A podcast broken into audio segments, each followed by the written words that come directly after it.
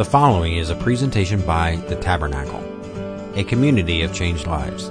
For more information regarding service times, or if you would like to make a donation to the Tabernacle, you can do so by visiting our website at www.thetabchurch.com.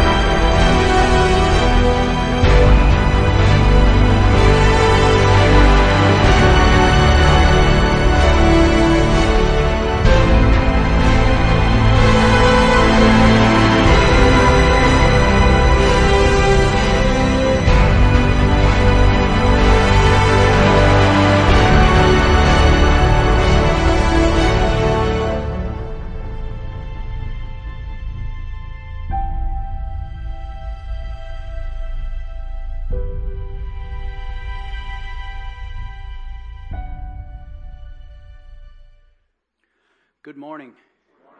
Welcome again to the tabernacle. And uh, I don't know about you, but I love our little dramatic intro because we're in a dramatic part of the book of Romans. We've been going through uh, that book, and uh, you know, for the next three or four weeks, it's pretty dramatic. But but that intro music will change. Just so you know, we're trying to set the tones, trying to set the vibes. We can all learn as much as we possibly can. But before we get to that, I got to tell you something else that was really dramatic, and I'm super excited about.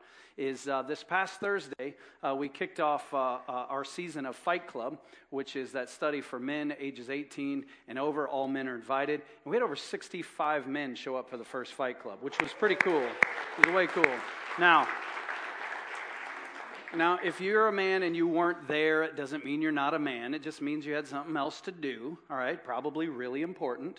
Um, but uh, I just wanted to say this that, that you're all still invited, and just so I can be clear, all the men are invited, that is 18 and over, is that. Um, uh, Fight, Fight Club's not one of those things that if you miss the first couple weeks, well, you've missed it and you're going to have to wait till next year. Because I know what some of you do. You use it as an excuse and you use it with your wives and with yourself, right? You're welcome at any time. Drop in, hang out, try it one Thursday. You hate it, don't come back. That's fine.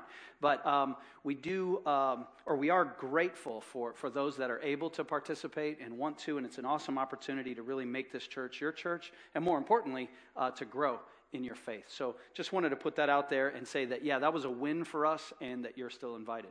We're in Romans chapter 1 today, and it's a very difficult passage. And, and um, so I'm going to ask for your help just a little bit in that uh, I want us to listen carefully, and I want us to listen to what God is saying. And, and I don't want us to get bogged down too much in uh, our own personal bias or even some of our own personal feelings. Because at the end of the day, although your feelings are important, the truth about God is more important. Okay? Our feelings are important, but they can be skewed by culture and they can be skewed by other people's opinions, and ultimately, we want to please God at our church. So we're going to do our best to say what God is saying through the scripture, and we're going to listen to Him and trust that the Holy Spirit will sort that out. I want to start uh, right now just with an image. It's an iconic image. If you're as old as me, you remember, or you may remember a movie uh, called The Matrix. In 1999, the movie The Matrix came out, and it's kind of a sci fi type, I guess, fantasy movie. I don't know how, exactly how to categorize it. Uh, but it was a great allegory for life and in particular in my opinion the gospel. And you don't have to have known anything about the movie for me to share this one part with you is there was a part where one of the stars a guy named morpheus he's speaking to the star to neo. He's the he's what the matrix you know he's the one that this is all about. In fact he's called the one. And uh, neo was given this choice right at the beginning of the first Matrix movie in the trilogy. And Morpheus held out his hands and he says, Choose one of these two pills, basically. Choose one, and you can go back to life as you once knew it, living kind of in this existence where there's nothing else rather than the false reality that you're looking at. Be comfortable. Take this one. Or take this pill, and your eyes are going to be opened, and you'll see how far the rabbit hole goes. That's a paraphrase. Now, I believe that each and every human being is presented with a similar choice. This is the choice Take this pill. Take this pill and believe that everything you see is all there, there is. That we're a huge cosmic accident, that there was a big explosion, that there's nothing else. Right? Maybe you get 60, 80, if you're lucky, 100 years on this planet. He who dies with the most toys wins. Enjoy everything you can while you can because life is short, so you better enjoy yourself. You can live that way. Or you can choose to believe that there's something greater, that there's something bigger than us, that there's something or someone that put all of this into existence, that there's a design. And if there's a design, there must be a designer. That it's not just an accident, it's creation. And if there's a creation, there must be a creator. You have a choice. Every single one of us have a choice to believe that there's a God or to believe that there is no God. To believe that there's a purpose and a design and a law and I can have a relationship with Him, or believe that, no, you know, we've uh, just evolved as little creatures of mush that evolved out of the mire. There's consequences to both those choices. You got to understand that. If you choose to live as if there's a God, there is a certain way that you will live. If you choose to live as if there is no God, there is consequences to that action. And I'll be the first in line to say that if you choose to believe that there is no creator, that there is no God, that there's nothing more than us, I have no good reason to hold you to any standard that you don't choose for yourself. If you follow both of those worldviews to their logical conclusions, they have radically different consequences. If there is no God, I have no good reason for you to obey the laws of this land, other than don't get caught. If there is no God, I've got no good reason for you to stay faithful to your children and to your spouse. If you can get away with it, why not? If there is no God, I've got no good reason for you to be a hater, a racist, a greedy person, to do whatever you want. If there is no God, who cares? There's no ultimate authority. So each one of us become a God unto ourselves. That is the consequence of that pill. But if there is a God, then there's a law, and there's a lawgiver, and there's a standard and there's someone that I must answer to. That's the difference. So when we look at the second half of Romans, which we're going to look at, or Romans chapter 1, which we're looking at today, what we see is God begins to outline for us in Paul's letter the consequences of believing that there is no God if we abandon God, if we forsake God, if we walk away from God, as we talked about last week, God is angered by that. He's offended by that. And there are consequences for walking away from God, and that's where we pick up the story in verse 24 of Romans chapter 1. Some of the most frightening words you can read in Scripture. So God abandoned them. So God abandoned them. Have you ever used that term, God forsaken? I have. When I first moved to northern Michigan. Not me. I just felt like I was moving to the God forsaken wilderness, right? And this God forsaken town and these God forsaken people, and what is happening to my life, you know, as God is, you know, taking me and making me into a better person, right? God forsaken. It, it, it's right here. So God abandoned them. They abandoned God, God abandoned them to do whatever shameful things their hearts desired. As a result, they did vile and degrading things with each other's bodies. They traded the truth about God for a lie. So they worshiped and served the things God created instead of the Creator Himself, who is worthy of eternal praise. Amen. That is why God abandoned them to their shameful desires. Even the women turned against the natural way to have sex and instead indulged in sex with each other. And the men, instead of having normal sexual relations with women, burned with lust for each other. Men did shameful things with other men. And as a result of this sin, they suffered within themselves the penalty they deserved. Since they thought it foolish to acknowledge God, He abandoned them to their foolish thinking and let them do things that should never be done. Their lives became full of every kind of wickedness sin, greed, hate, envy, murder, quarreling, deception, malicious behavior, and gossip. They're backstabbers, haters of God, insolent, proud, and boastful. They invent new ways of sinning, and they disobey their parents. They refuse to understand, break their promises, are heartless, and have no mercy. They know God's justice required that those who do these things deserve to die, yet they do them anyway. Worse yet, they encourage others to do them too. That's why the dramatic music. For all of those sins, we deserve death. For all of those sins.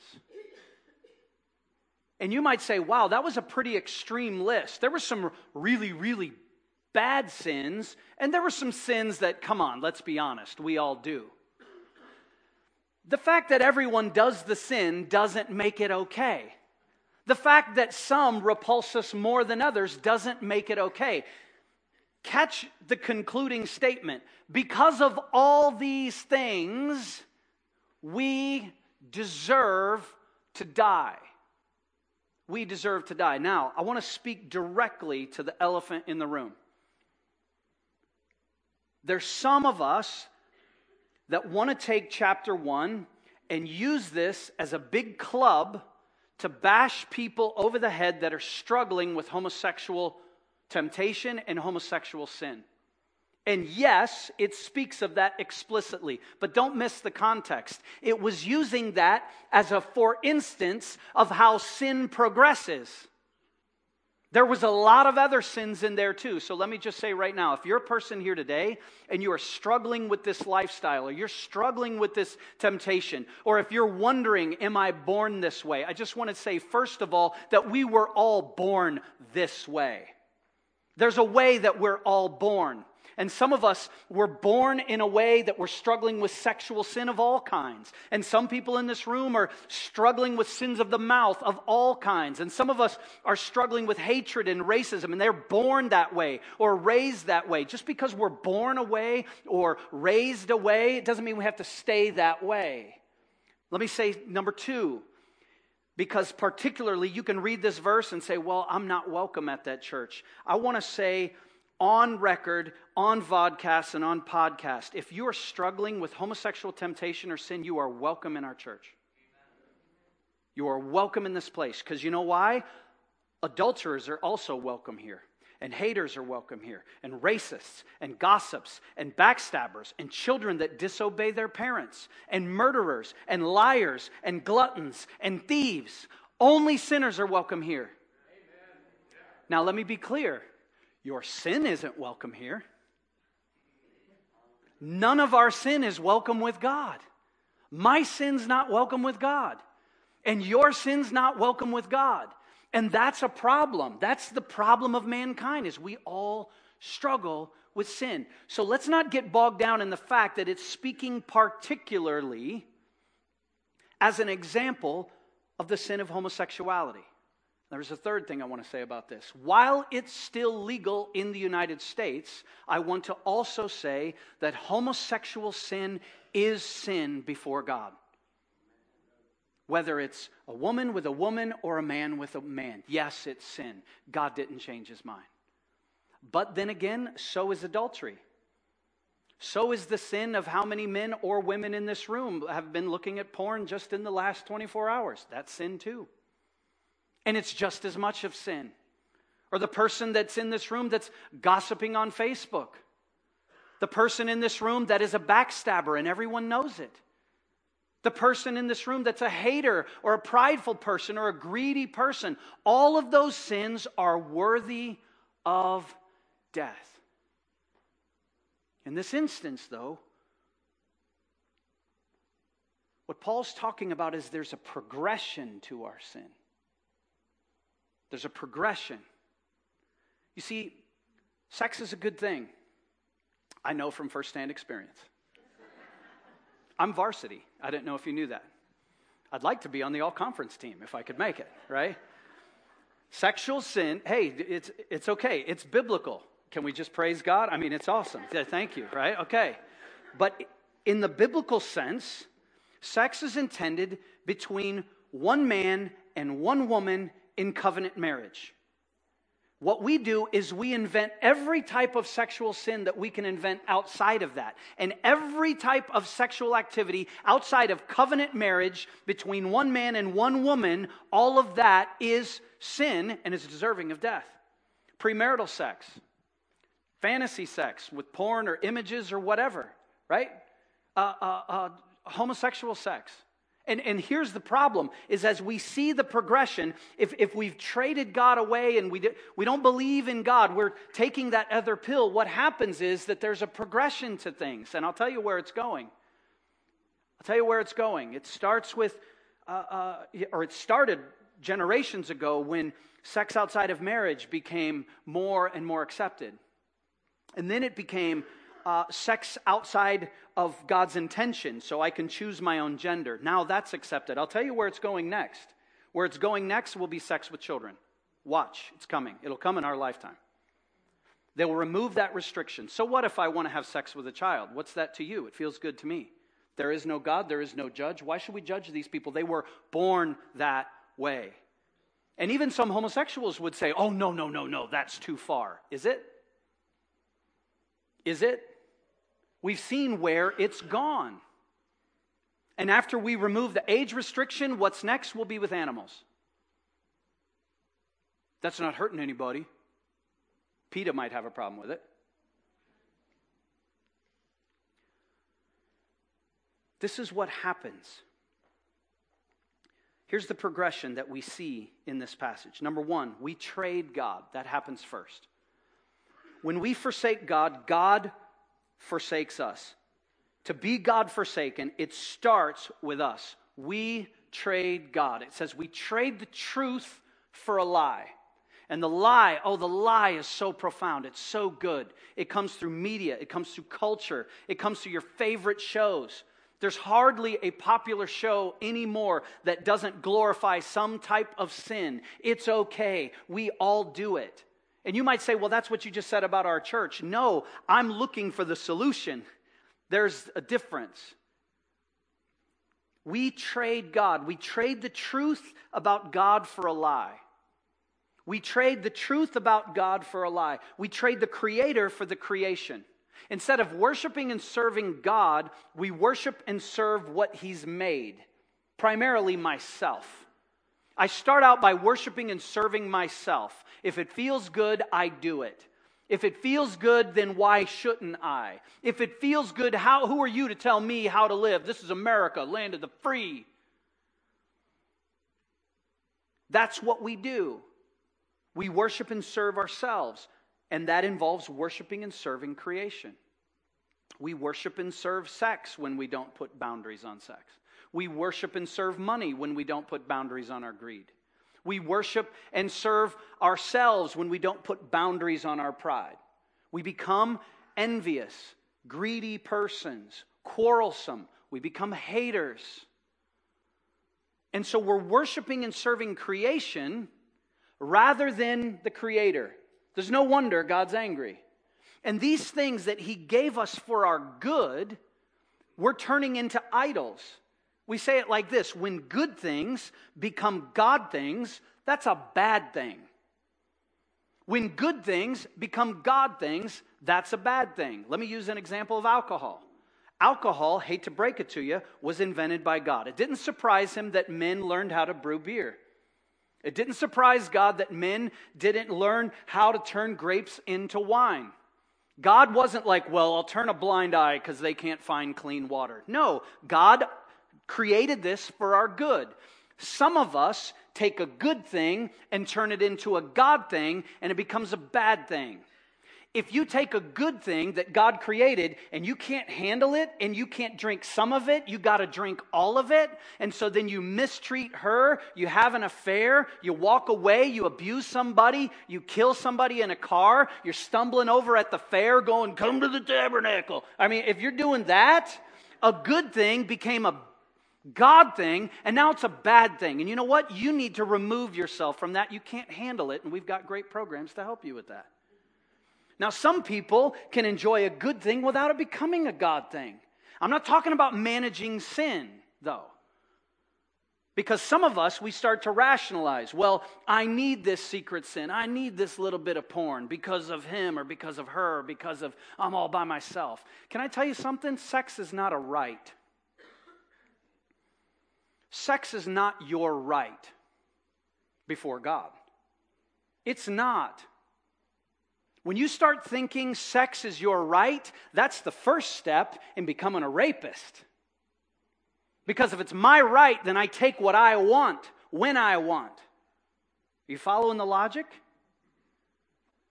When good things become God things, they become bad things. And it happens when we trade God, we trade the truth for a lie. Here's the second thing that happens. When we consistently trade that truth and we trade it away and we say, I don't need you. I'm going to do my thing. I'm going to worship, serve, and creation. I'm going to trade God away. God does something and it's ultimately for our good. God lets go. God lets go. Three times in this passage it says, God abandoned them. Different translations. Some say, let's go. Some say, gave them over. God gave them over. What that means this God forsaken, when God lets go, is God says, if that's the way you want to go, if that's what you really want, then I will remove my protection. I will remove my restraining hand. I will take away the boundary. I will take away the hedge that I've put around you. And now you are free to go into the wilderness and see what life is like without God. You see, I don't think we have a clue how much protection God has around each one of us. There's a restraining of evil that God does because, as we see here, we're inventing ways of doing evil. All you have to do is watch the news to know that, to see how far and how fast. Why do we get together at the restaurant and go, man, can you believe it in 2015 how bad things are getting? Things are getting terrible. What's going on? It's God is letting go. If this is the direction that you want to go, then here you go. Go see what life is like without my protection, without my restraining hand. God lets go. It's kind of like he's hold, like a dam holding back evil. And when we persist, there's this abandoning. And he says, okay, go and see how far you'll get. It's kind of like we're all a bunch of 4 H pigs. I've never done 4 H. God bless you people that do, right? Some of you that raise a 4 H pig, or you had your kids raise a 4 H pig, you know, it comes time for the fair, and you take them to the fair, and what do you do? You wash that pig, shampoo that pig. Do they have hair? I don't know. You do their nails, brush their teeth, make sure they have good breath, right? Shine them up, get the car wax out, make that pig look good. Somehow, I think we believe it makes the bacon taste better, right? But we get that pig all shined up. You could eat off of that pig's back. And then you walk it before the judge, right? And everyone's judging the pig. Well, that one looks a little clean. There's a little mud on that one, you know. And we all get shined up and all cleaned up. What happens when you let that pig go back to the pig pen? What's a pig do? I don't care if it's the first place or the last place. What's he do? Wallows in the mud and the poo. Flies flying in and out of its mouth. It's eating all the garbage. Isn't it amazing what pig, pigs are amazing creatures. They can eat garbage and make bacon. I mean, they're factories. It's just gorgeous. Wonderful creation of God. I love it. And the Lord said, kill and eat. Amen. All right? But we're like those 4 H pigs. That's what we do. Unrestrained, we wallow in the mud. Unrestrained, we wallow in our own filth. Sexual filth, our hatred filth, our greed filth, our lying filth, our thieving filth, our apathetic filth. God lets go. And it says, God lets go, and men and women did shameful things, vile things. It's where our foolish thinking takes us. And look at that list. Give it to them, John. Give it to those people with their agenda. Okay? Not just the homosexual offenders, but where does that start? Adultery. Where'd that start? Lust. Where'd that start? Sports Illustrated swimsuit edition? Oh, no, no, no, that's okay. Is it?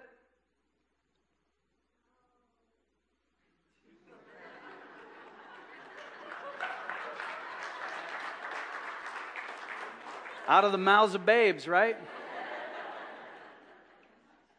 He abandoned them to their foolish thinking. I love that. Wickedness, greed, hate, envy, murder, quarreling, deception, malicious behavior, gossip, backstabbers, insolent, proud. Kids who disobey their parents. All of them deserve to die, is what he's saying. And it's our foolish thinking. We trade God, God lets go, and then the third part sin takes over. Sin takes over. And when God lifts his restraining hand and out we go into the wilderness, he's letting sin run its natural course. He's letting us come to the end of ourselves. He's letting us find rock bottom. I'm not sure where it is for some of us. I'm not sure where it is for the United States of America. But when God lets go, sin takes over, and the rot progresses. That's what happens. Anything left to itself is going to rot out in the wilderness, right? You don't take care of a house, it's abandoned, you don't, you're not regulating electricity and the heat, you're not taking care of the yard, do it. It's going to rot, even that nice cabin out there in the middle of the woods. You start a project and don't finish it, put a little tarp over it, whatever. If you don't come back for years and years and years, it's going to rot all the way down to the foundation. Can't use it. Leave a brand new car out in the wilderness, decades. It's not covered, it's not cared for, it's not oiled, it's not driven every once in a while. It's going to rot. That's what sin does. Sin takes over. And it's our sin, it's our choice. It says in the book of James, chapter 1, this is how sin progresses. Temptation comes from our own desires, which entice us and drag us away. These desires give birth to sinful action watch this. And when sin is allowed to grow, it gives birth to death.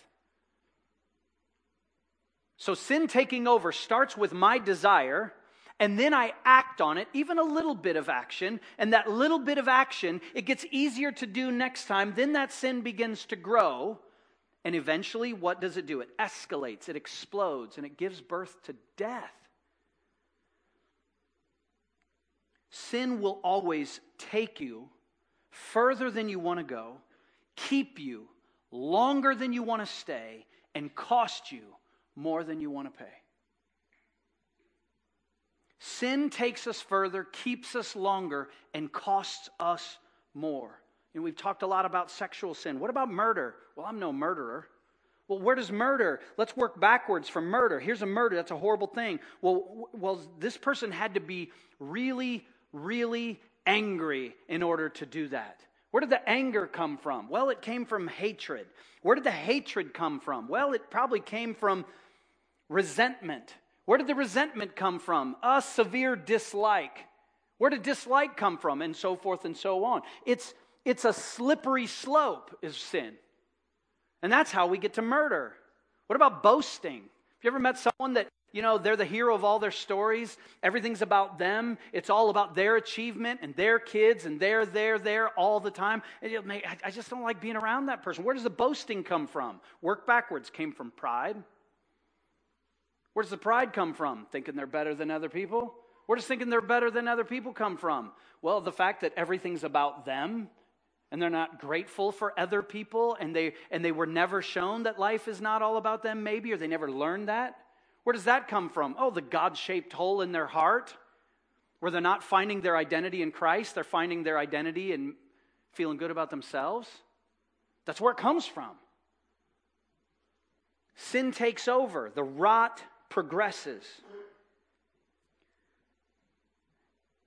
And it says, the people that do these things deserve to die, yet they do them anyways. Worse yet, they encourage others to do them too. What does that mean? To encourage others to do sin. I was thinking about that between the services today. And you know, if you were here last week, that I, I, felt very, very strongly that I was supposed to share what I feel something God has been telling me, and that is we as a church are failing our sons. Now, I don't want to hurt your feelings, but I, because I love you, I got to be honest. I felt that very clearly two weeks ago. God speaking, saying, Men in particular, we're failing our sons specifically. Not that we're not failing our daughters or our wives or in some other areas. And I don't want you to feel like, man, I come to the church, they tell me how I'm failing. But this is so critical, it's so strategic. Raising your sons and raising my son to be godly men is so critical because they grow up and they become husbands and fathers. And because of their role in the family and their role in creation, they can become abusers or they can become, become strong and tender like Jesus. I want my son to be strong and tender like Jesus, not a bully and not weak. He's got to find that balance. He needs a dad who can encourage him this way. And so, if I'm a hater, if I'm a backstabber, if I'm greedy, if I'm boastful, if I'm a sexual offender, if I'm all of those things, even just a little bit, he's picking up on that. In that case, he's watching me. I'm like God on earth to him. And if I'm encouraging him by my actions that, you know what, do what I say, not what I do, guess what? I'm making him twice the son of hell that I am. Fathers, we got to get after it with our sons.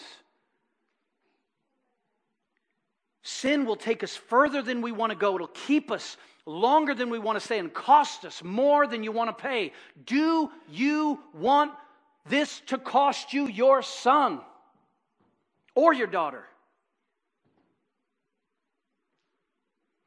Talking to a father last week after the service, he came up to me in tears. He's in his 60s, been part of this church probably for over 40 years.